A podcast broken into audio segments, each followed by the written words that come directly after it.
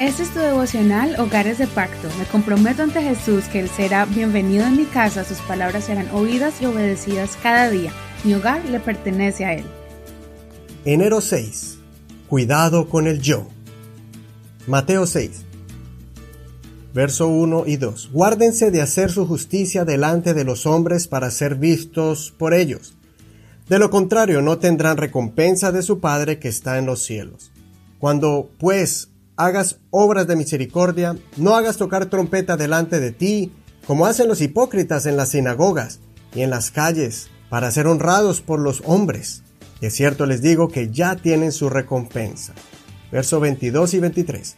La lámpara del cuerpo es el ojo. Así que si tu ojo está sano, todo tu cuerpo estará lleno de luz. Pero si tu ojo es malo, todo tu cuerpo estará en tinieblas. De modo que, si la luz que hay en ti es oscuridad, ¿cuán grande es esa oscuridad? Verso 25. Por tanto les digo, no se afanen por su vida, que han de comer o que han de beber, ni por su cuerpo que han de vestir. ¿No es la vida más que el alimento y el cuerpo más que el vestido? Así que no se afanen por el día de mañana, porque el día de mañana traerá su propio afán. Basta a cada día su propio mal, y eso está en el verso 34. El Señor continúa dando enseñanzas prácticas a sus discípulos. En este capítulo aprenderemos que Dios no quiere que hagamos las cosas para agradar a los hombres o que hagamos cosas buenas con el único propósito de recibir halagos. No es malo recibir aprecio por nuestras acciones, pero sí es malo hacer lo bueno solo porque queremos que nos adulen.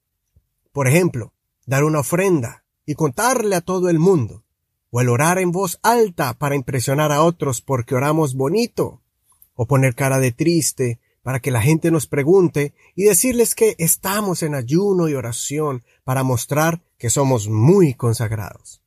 Hagamos las cosas en privado y agrademos a Dios, porque Él es el que te dará la mejor recompensa. Quiero resaltar también la enseñanza acerca del ojo, de que todo lo que vemos y constantemente seguimos se refleja en nuestras vidas. Cualquier cosa que sea tu enfoque se convertirá en una especie de ídolo.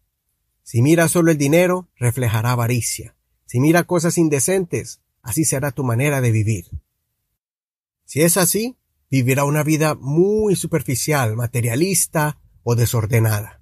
Pero si pone la mirada en el Señor, eso mismo será lo que tenga adentro de su ser y eso mismo reflejará.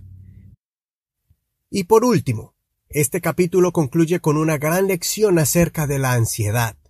Nos afirma que Dios tiene el control de nuestras vidas y que no nos llenemos de afanes y preocupaciones. Pre significa antes de, preocupaciones no se ocupe antes de tiempo. Vivamos al máximo cada día y enfrentemos lo que se venga con fe y confianza. El mañana y el futuro le pertenecen al Señor. Viva su presente. Medita en estos tres puntos. 1. ¿Estamos viviendo para agradar a Dios o a los que nos rodean? ¿Estamos esperando a, a que Dios nos exalte o buscamos la gloria de las personas? 2. ¿Estamos llenando de luz nuestra mente y corazón o estamos llenándonos de oscuridad? Y tres, ¿estamos viviendo en ansiedad o estamos encomendándonos en sus manos? Tome tiempo para leer todo el capítulo y orar. Recuerde que mañana continuamos con el capítulo 7. Muchas bendiciones en este día.